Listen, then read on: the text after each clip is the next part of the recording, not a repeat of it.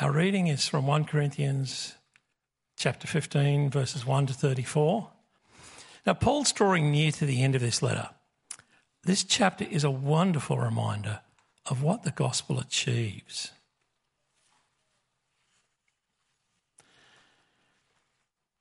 Now, brothers and sisters, I want to remind you of the gospel I preached to you, which you received and on which you have taken your stand. By this gospel you are saved, if you hold firmly to the word I preached to you. Otherwise, you have believed in vain. For what I received, I passed on to you as of first importance that Christ died for our sins according to the Scriptures, that he was buried, and he was raised on the third day according to the Scriptures, and that he appeared to Cephas and then to the twelve. After that, he appeared to more than 500 of the brothers and sisters at the same time, most of whom are still living, though some have fallen asleep. Then he appeared to James, then to all the apostles, and last of all, he appeared to me also, as to one abnormally born. For I am the least of the apostles, and do not even deserve to be called an apostle, because I persecuted the church of God.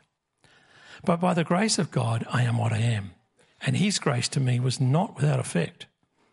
No, I worked harder than all of them, yet not I, but the grace of God that was with me.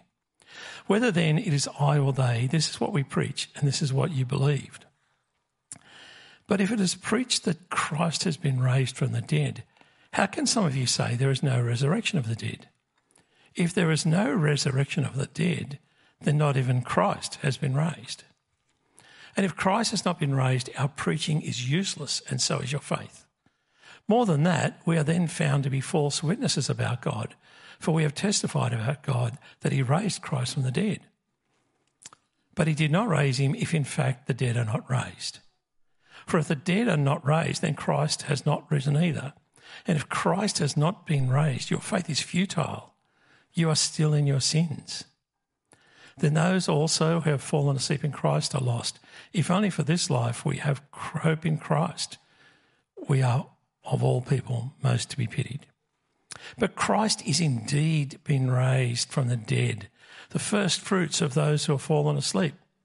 For since death came through a man, the resurrection of the dead comes also through a man. For as in Adam all die, so in Christ all will be made alive but each in turn, Christ the first fruits. Then, when he comes, those who belong to him. Then the end will come when he hands over the kingdom to God the Father after he has destroyed all dominion, authority, and power. For he must reign until he has put all his enemies under his feet. The last enemy to be destroyed is death, for he has put everything under his feet. Now, when it says that everything is put under him, it's clear that this does not include God himself who put everything under Christ. When he has done this, then the Son himself will be made subject to him who put everything under him, so that God may be all in all.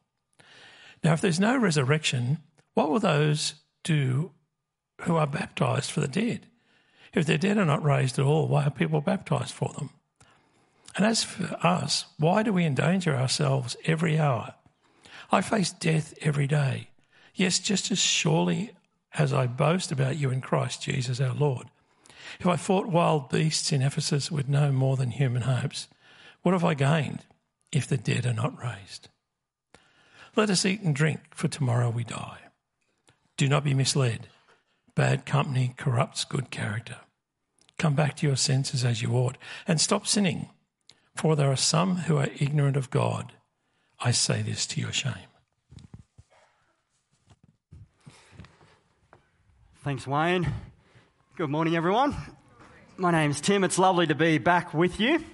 Um, let's start this morning by turning to the person next to you. Have a quick chat about what's, the, what's some of the common ways people, maybe in your workplace or at a sporting club, friends you have, um, they're not Christians, but how they sort of picture the nature of the afterlife. So, what sort of images, ideas do they come up with? Have a quick yak to the person next to you.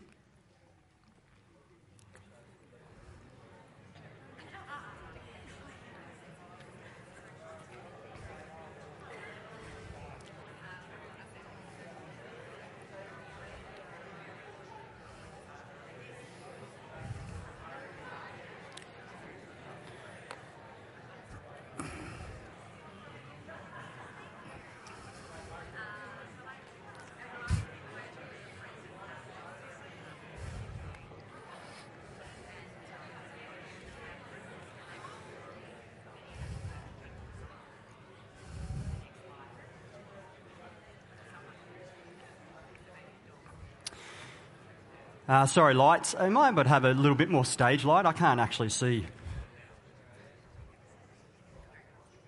That's good. Thanks, gang. All right, what were some of the uh, ideas and images that you have? Yeah, yelling back to me. Nothing. So nothingness in the afterlife. Yep. Party time.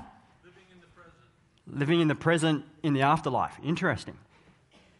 Living in the present in the afterlife. Oh, now. So it's just now. Yeah, yeah, yeah. Okay, gotcha. Yeah. When you're dead, you're dead. Yeah. No hell. Gone to a better place. Yeah, yeah, yeah, yeah. Well, I hear very similar things amongst my friends as well. And would you agree? It's kind of, most people talk about the afterlife as a, a vague, fuzzy kind of idea. Um, they're not really sure. If there is something that follows after life, it's vague and fuzzy. But um, even the, fa- the fact that it's fuzzy and vague makes people go, we need to make the most of this life. And maybe there's something in the word afterlife, just the way we sort of say that and conceive that. It's life is now and then something after it. But the emphasis is that life is now. You've got to make the most of life now before you die. I think Christians too can have some fuzzy ideas and vague ideas about the afterlife. Um, and so much so that because it's vague for us, we might put all our energy into this life and bank on making the most of this life. One seasoned Christian lady said to me recently, um, Oh, I'm not too sure about this non stop singing in heaven.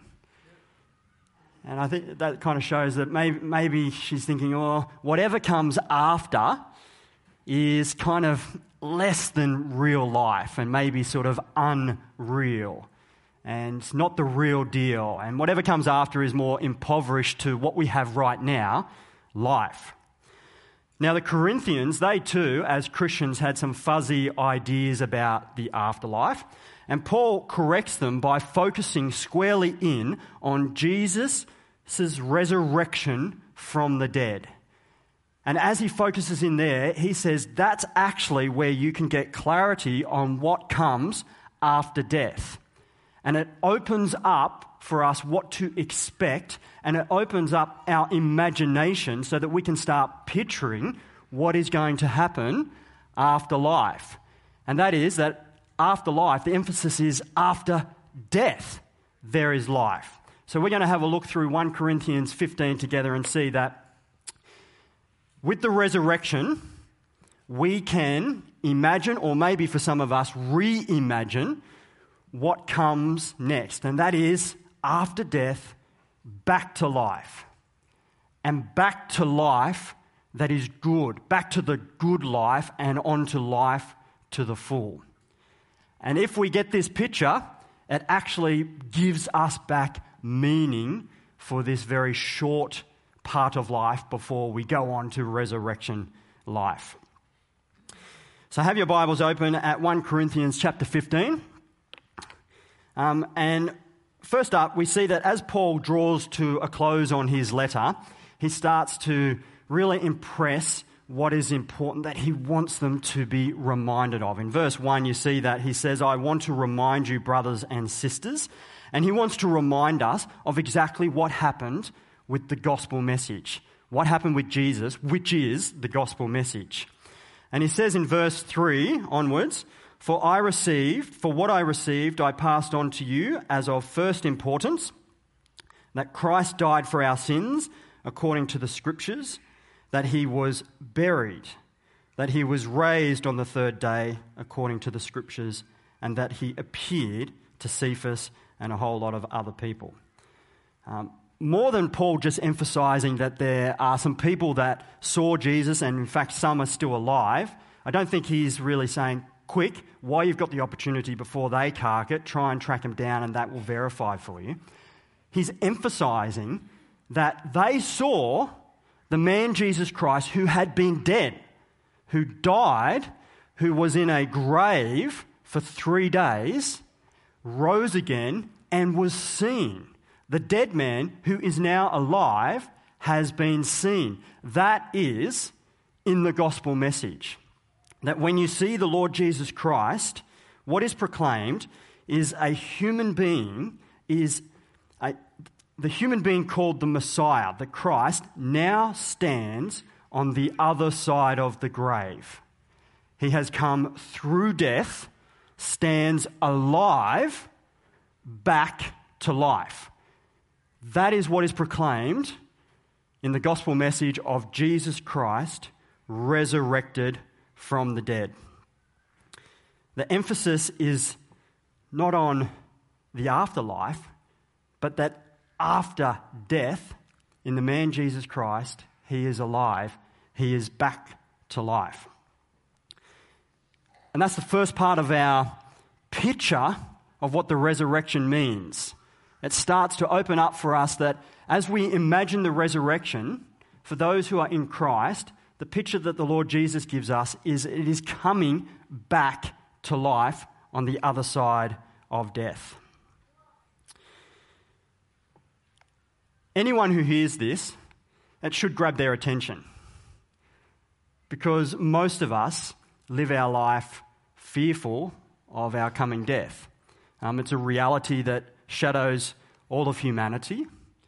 Um, and so much so that in, in those moments when we stop and think about it, it really does start to drain all the meaning out of life. That whatever we're doing now comes to a full stop and is ended by the grief of death. Lots of people have philosophized about this and even rhapsodized about it. I was listening to some music across the week and I just started to pick up with particular songs how many songs will talk about the meaninglessness of life because of the reality of death. So, Bohemian Rhapsody, we know this song, most of us will know that. Um, Freddie Mercury, um, when you zoom in on the lyrics, he, he is actually saying, Well, what is the real life? Um, he's feeling like he's a silhouette of a man. Um, and towards the end of the song, he starts saying, Nothing really matters. Um, it's a, it's a, a very complex song.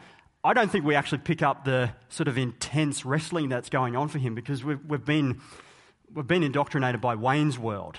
So if you know that movie, Wayne's World, they kind of they spoof off the song and so it's all funny. But if you listen to the lyrics, it is the wrestle of life against the reality of death and when you have death coming down the line, it leaves everything meaningless. And so Freddie Mercury says, um, nothing really matters. Nothing really matters to me. Anyone can see. Nothing really matters to me. Does that high bit? In fact, uh, if, if you're into the music of it, the, the chord that he uses just before that high note is um, the darkest chord that you can get in music. It's E flat minor. That's all the black notes, okay? And not black because they're dark, but it's actually the darkest sound. Lots of composers, um, especially in the classical era, use that to, to really have that deathly kind of sound. So he's, he's a brilliant composer in that. If you know the song too, there's no chorus in it. And usually with songs, you've got the chorus, which is home base. So in a song, you travel out and then you come back to home base and you feel secure. That's why we love the chorus when we sing the chorus. But there's no chorus in this song. This is a really searching song. And the lyrics marry up with where the music's going. Um, and you may even recognize some of the words um, riffing off another philosopher in the Bible, Ecclesiastes chapter 1. Um, in fact, the whole book of Ecclesiastes, there's a, a guy called the teacher, and he says very similar things. Very, very similar things. I've seen all the things that are done under the sun. All of them are meaningless, a chasing after the wind. Um, but like I said, heaps of songs have it. I, I was even listening to Pink. She's more modern. Um, her Million Dreams song is looking at a broken world, starting to dream of a world that could be better, but then recognizes everyone think, would think you're crazy to dream like that because all there is is a dark door coming down the line. There's even been Greek philosophers which Paul quotes the Epicureans, that's that quote towards the end of our reading in verse 32 let us eat, drink, for tomorrow we die.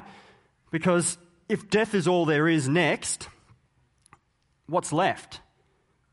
Partying. Just make the most of this life while you've got it, enjoy it, have some pleasure, and hopefully that will dull the pain. But with the resurrection of Jesus, you see that on the other side of death, God brings back to life.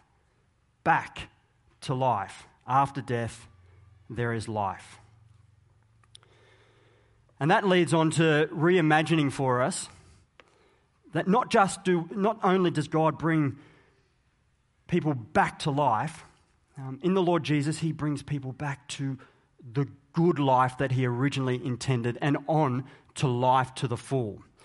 Now, Paul explains this from verse 12 onwards. Um, he shows that as you, as you look at the resurrection of Jesus, this shows us what we can expect and what we need to start imagining when it comes to our resurrection.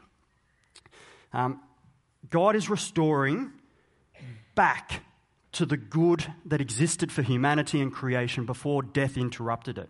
Have a look at verse 21 and 22. There's a recognition that death has interrupted the program God had Verse 21 For since, since death came through a man, the resurrection of the dead comes also through a man. For as in Adam all die, so in Christ all will be made alive. With Christ's resurrection, the death that has flowed from Adam onwards, which interrupted God's good creation and his plan for humanity, has been reversed. Paul will start to really press this home by unpacking uh, a bit of a, a, fuzzy and bizarre idea that the Corinthian Christians seem to have about the afterlife. Um, and he works back through their logic that they've got. So they believe in something fuzzy. He works back from that logic um, to show them that if that's true, then uh, they've totally missed, if that's what they think, sorry, if that's what they think, they've totally missed what Jesus' resurrection from the dead is all about. So in verse 12, we start to get a, a little bit of a picture of um, what they might be thinking. So he says, Paul, but if it is preached that Christ has been raised from the dead, how can some of you say that there is no resurrection from the dead? So we're picking up that, that uh, uh, on the one hand, they do preach that Jesus has risen from the dead. And you might remember back in verse 1 and 2, Paul seems to hold that, well, they do believe that collectively, that Jesus rose from the dead. But they have some other idea going on when it comes to thinking maybe about their own future resurrection. So they, they preach and proclaim Jesus rose from the dead, but also preach something about there's no resurrection from the dead, maybe to do um, with what they think about uh, the, re- the rest of the people. Um, and we, look, we get a, a, few ideas of what they might be thinking, some hints from other things that Paul says. So have a look at verse 35. Um, verse 35, which we just stopped before, but Paul will go on and we'll look at this more next week. But Paul raises some questions that they might be thinking in their head um, and answers them. And he's going to go on to answer them. But someone will ask, How are the dead raised? With what kind of body will they come? So, just hearing those questions suggests that maybe they're thinking, well, maybe the body doesn't actually rise, or they've got an aversion to that, or, and that's what, what they're wondering about. Well, if you say that there is a res- resurrection of the body, how, how's that going to work? So, working back, does that suggest that maybe in their thinking about the future resurrection, they hold something about the body not really being raised from the dead? Another potential clue is verse 19. Um, Paul says, If only for this life we have hope in Christ, that we, then we of all people most be pitied. So maybe there, maybe they've got some view that the resurrection is only uh, a, a, reinvigoration of their current life before they die. Kind of, you know, we have been watching the Corinthians have uh, they've really enjoyed their spiritual gifts and they've been amped up by it. So maybe they just say, well, you're still going to die, but the resurrection is just having an amped up life before you die, and that's the blessing that uh, God gives us. At any rate, it's kind of fuzzy what they're believing, and Paul wants to say, well, if that's what you hold, then you've missed looking at the very resurrection of Jesus. And so he works back from their logic to show the implications. Let's have a look at it. Verse 16 and 17. For if the dead are not raised, then Christ has not been raised either. And if Christ has not been raised, your faith is futile. You are still in your sins. He's working back from their position and looking at the implications of their logic. I thought I'd just put it up on our screen with a, a, few extra words just to flesh out the premises so you can see what he's saying. So, verse 16, he's saying, If you hold that there's no expectation of being bodily raised from the dead, then you have to hold that Jesus did not get raised bodily from the dead. And then verse 17 if Jesus did not get bodily raised from the dead, this means, therefore, you are still in your sins. The logic of all this turns for Paul on the fact that there is death in our world is because of sin. The fact that people die in the first place is because of sin. He's already alluded to the first chapters of the Bible in talking about Adam, but there that's where we see that death came into the world as people rebelled. That's the, that's the nature of sin, to rebel against God. They rebelled against God's command on how to live. And God promised that on that day, you will die. And the Bible keeps talking about this is why death exists in our world it's because of sin. Romans 6, verse 23 For the wages, so that's the penalty, the punishment of sin is death. And then Hebrews 9:27 people are destined to die once and then after that face punishment. Jesus Christ's resurrection from the dead if he has ra- been raised from the dead that means God has removed death. And if death has been removed, that means sin has been paid for. And if sin has been paid for, that means the consequences of death will not hold down those people who are in Christ. So Paul has walked, worked back through their logic to say the very fact that Jesus rose from the dead shows that God has removed death because sin has been paid for. In Jesus Christ, we are coming back to the good life that God designed for humanity, that they would live. And more than that, it is life to the full. Um, as Paul goes on to talk about Jesus Christ has indeed been raised, verse 20, he says at verse 24, uh, verse 23, that Christ has been raised, and then afterwards, with the image of the first fruits being Jesus, uh, then the others who belong to him will be raised. In verse 24, he says, Then the end will come when Jesus hands over the kingdom of God the Father after he has destroyed all dominion, authority, and power. For he must reign until he has put all enemies under his feet. The last enemy to be destroyed is death, for he has put everything under his feet. Now, when it says everything has been put under its, his feet, it's clear that this does not include God himself, who put everything under Christ. There, Paul is saying not only has Jesus been raised and brought the possibility for humanity to go back to the good life, Jesus has actually brought about the full intentions that God had for humanity from the beginning. Often, when the word end is used in verse 23 or uh, 24, then the end will come. Often, when the word end is used in the Bible, that has more of the idea of the goal has been reached, it's been fulfilled. Um, in Jesus, as Jesus said himself in John 10:10, 10, 10, I bring life and life to the full. So more than just cease, that idea of ceasing with end, end means goal. Jesus brings about the end goal for humanity, which, if you know the starting story of Genesis, God created humans to rule in his image across the world, to multiply, to rule and subdue. The very words um, that are describing Jesus here, he has all dominion, all authority, and power.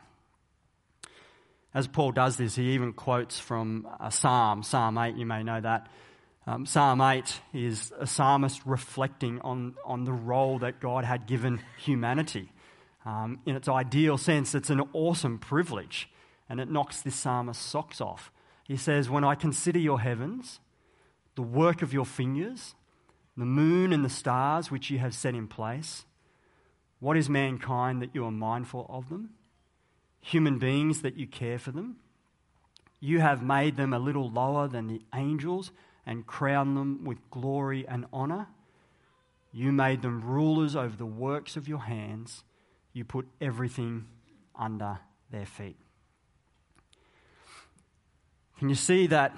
The implications of Jesus being raised from the dead means that God has brought a human, the one destined to defeat death in the Bible, the Messiah, has brought that human, the Messiah, back to life, back to the good life, and onto the fullest life that God had planned for his humanity and creation. Now, that should totally reimagine our view of the afterlife and our resurrection to come. Back to the good life and life to the full. So imagine with me that means no more cancer cells. No more, I heard an amen. That's awesome. No more chemo. No more blood tests. Start imagining no more back pain. No more knee replacements or wheelchairs. No more depleted serotonin. No more amygdalas that freak us out. No more autoimmune disease that, for some reason, turn on us and self sabotage. No more of that. No more hurricanes, no more floods, no more cyclones, tornadoes, no more bushfires. No more stupid decisions that result in car accidents. No more diving accidents. No more pollution, no more graffiti. No more yelling, screaming, striking. No more murdering, no more stealing, no more abusing of one another. No more separation and absence and the tears. No more of that.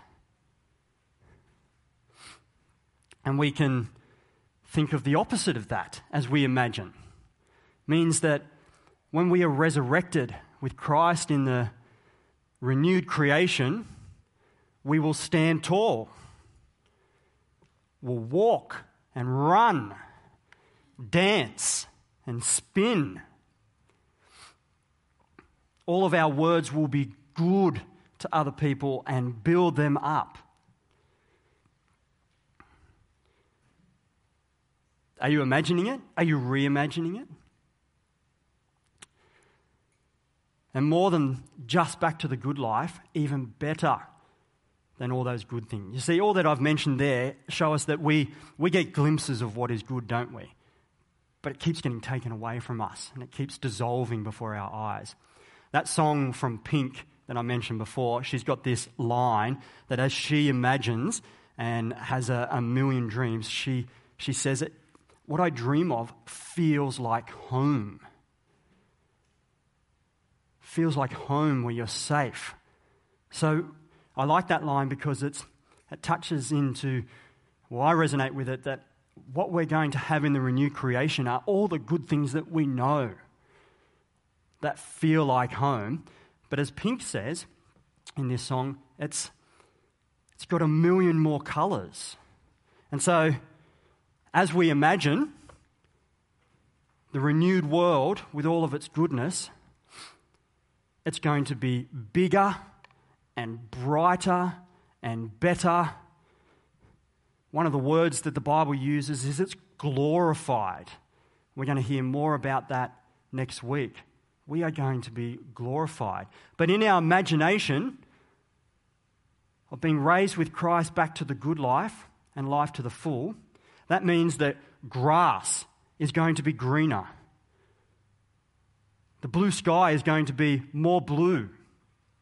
Love is going to permeate every single relationship.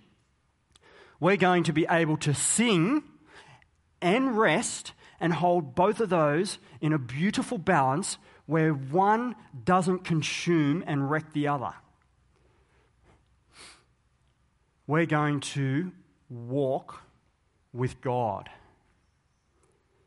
We're going to see the Lord Jesus face to face and fully know him as we are fully known. When I stop and think about that, that takes my breath away. That's our future in the resurrection. Does it take your breath away? Even imagining it gives me new breath as well. And it's that new breath, knowing that's our hope, that also shows us uh, that we will receive back life even now. We get meaning to our short bit of life before our great resurrected life coming up. So let's have a look at this last one, which Paul brings out. In verse 29, he, uh, again, have you noticed through this passage, he kind of works backwards uh, through logic things to make a positive point. Um, so again, he, he's working backwards, showing that um, he has meaning even in this short life. Um, but he does that by pointing out two things that he says if there is no resurrection, then these two things that I'm involved in prove that I've totally wasted my life. So, verse 29, he says, Now, if there is no resurrection, what will those do who are baptized for the dead if the dead are not raised at all? Why are people baptized for them? And the other thing that he goes on to say is that he risks his life. So they're the two things. He says, what, What's the point of this baptism for the dead if there is no resurrection? And what's the point of me res- risking my life um, for the, promoting the gospel if there is no resurrection? Now, verse 29 is a, a little bit difficult. Um, there's 40 different interpretations of verse 40, uh, verse 29 of uh, baptizing for the dead. So let me take you through each one, one by one. No, I won't do that to you. Um, so there's, there's 40. Look, can I just offer for you kind of where I lean? Um, sometimes with these really tricky passages, you just have to be tentative about it. But um, it's possible, it's possible that Paul is, for the sake of making a point, picking up on some practice that he had observed that the Corinthians were doing where they were baptizing on behalf of, like vicariously, on behalf of people who had already died, maybe like a, a catch up kind of baptism. It's possible that he might be doing that. Um, one of the difficulties I find with that is that it's, it's very weird theologically. And Paul, as we know, is someone who has been really sharp on correcting the Corinthians on any dodgy ideas because it, it leads them down funny tracks. Hence, he's correcting them on the resurrection here. Um, so I, I tend to think that maybe, well, if, if he's just casually referencing this practice that they're doing, it opens up a Pandora's box. Um, and that, that doesn't seem very like Paul. So maybe the simplest way through is to um, assume he's, he's kind of meaning something positive um, from it. Because both of these things are in parallel. He's saying, um, What's the point of baptizing for the dead? Um, and what's the point of me risking my life um, if there is no resurrection? So it may, it may be that Paul is, is using language that he has used elsewhere to describe the Christian life of once being dead, you get baptized. We do this ritual, baptism. Once being de- recognizing you're dead in your sins, and then through that baptismal ritual, we play out what we most believe that we have died and we rise again. So I tend to think that he might be, here in my tentative language, I tend to think that he might be um, using, a, using saying that um, uh, what's the point of us baptizing, essentially? Now, there's, there's grammatical things there that you can go into, and I'm happy to have a chat with it, but that's, that's, that's where I lean that he's actually referring to baptism normally. What's the point of us baptizing and those that are baptizing for people? Um, but it is a tricky, it is a tricky verse. The second thing that he says is, um, Have I totally wasted risking my life every hour? Verse 30. Um, why do we endanger ourselves every hour and face death every day if Christ has not been resurrected? He says, I have totally gained nothing. Uh, I would have been better off partying. If there is no resurrection, I would have been better off part- partying than risking my life. You see, you can, you can waste your life on just eating and drinking and being merry, or you can spend your life promoting the gospel and living for the hope of the resurrection. And Paul does proclaim the resurrection. He proclaims Jesus Christ has raised, been raised from the dead, and he has a future. Anyone in Christ has a future with Paul beyond the grave. And that gives this short life meaning. That means that we live and serve the God who raises people from the dead. We can actually hold this short life lightly. Um, we don't have to panic and get everything out of this life as though we'd be missing out. We can even give up things and spend our life for others so that they might hear the gospel, just like Paul does. He radically can hold this short life lightly because it has meaning beyond just the present. He wants to bring hope to others. We can imagine how we might spend our life. Are there ways that you can, maybe it presses into us? Have we been holding on to this life too much? Um, as we focus in, like Paul has focused the Corinthians in on Jesus' resurrection, it allows us to hold this brief life lightly and even spend it so that others might be there. Let me wrap up with a final reflection. Many Australians hold the life philosophy that there is nothing, as some of us mentioned, that there, there is nothing, and so they, they do just try and make the most of this short life and squeeze out as much um, pleasure and satisfaction as they can. And if there is nothing, that totally makes sense.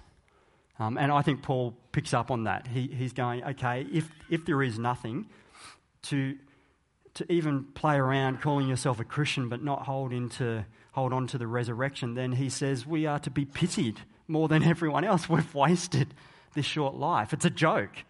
And it may be that many people do look upon us and say, it's a joke to waste your life on Christianity. But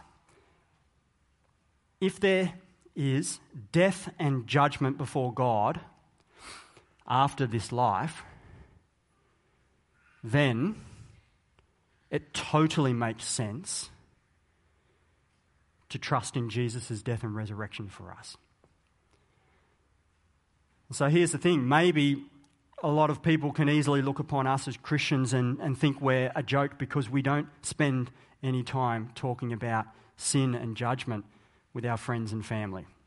We're not even willing to risk the relationship we have. Um, and so Christianity doesn't make sense. Christianity only makes sense if there is judgment before God after death. And then what an offer! What an offer to have our sins forgiven and death removed and to participate in the good world, the goodness that we have many glimpses of, and enjoy that as life to the full. So let us this week think about how we're going um, with our life. Like, are we holding on to this too tightly, and what does that show within us? Um, and let me inspire you with one little story from a, a young adult from Church at Five. We're actually going to share his story fully tonight. But Jared Lembruggen, um, I heard this a couple of weeks ago, and it inspires me. He, as many would know, because he's grown up in our church, he's a, he's a really great soccer player here on the coast. Um, has been going up through the ranks, and he's, I think, I think their team is heading for the finals, going for the finals. Yep, that's right. Um, well, uh, to be selected for the final team, you have to turn up to the minimum two trainings during the week. But Jared has a friend who suddenly got interested in life and even coming along to the life course that we run here at the lakes. And so, Jared, even though uh, he's dreaming and keen to get into the grand final and go as far as he can with soccer, pulled back from one of those trainings, recognizing that that would probably cost him selection, in order to accompany his friend to life, to have that opportunity. Um, and he, I think he even had to pay a fine. So there you go. Um, such an easy thing to do in, in many ways, but sometimes it's not that easy because of our dreams and holding on to this life. But that has inspired me. I hope it inspires you. Um, and think about the next life course that we have coming up here at the Lakes. At the Lakes, we run the course every term. Um, so maybe start planning and praying today about someone that you can have a yak to and you'd like to extend the conversation, ask for God's grace and wisdom of how to do that, but to, to talk, to become aware of death and what that means and on the other side of death. So that the gospel of Jesus Christ being raised from the dead is actually good news and makes great sense. Let us pray for us. Heavenly Father, um, we thank you that you have conquered the last enemy, death, through the Lord Jesus Christ taking away sin. And now we can stand before you you welcome us. We're safe and secure. We serve the God who raises the dead. And we look forward to our resurrection and all the goodness and the life to the full that is coming. And we pray, Lord, that in the meantime we will um, be willing to spend this life, this short life, to help bring this wonderful hope and this eternal future which is ours to others. Amen.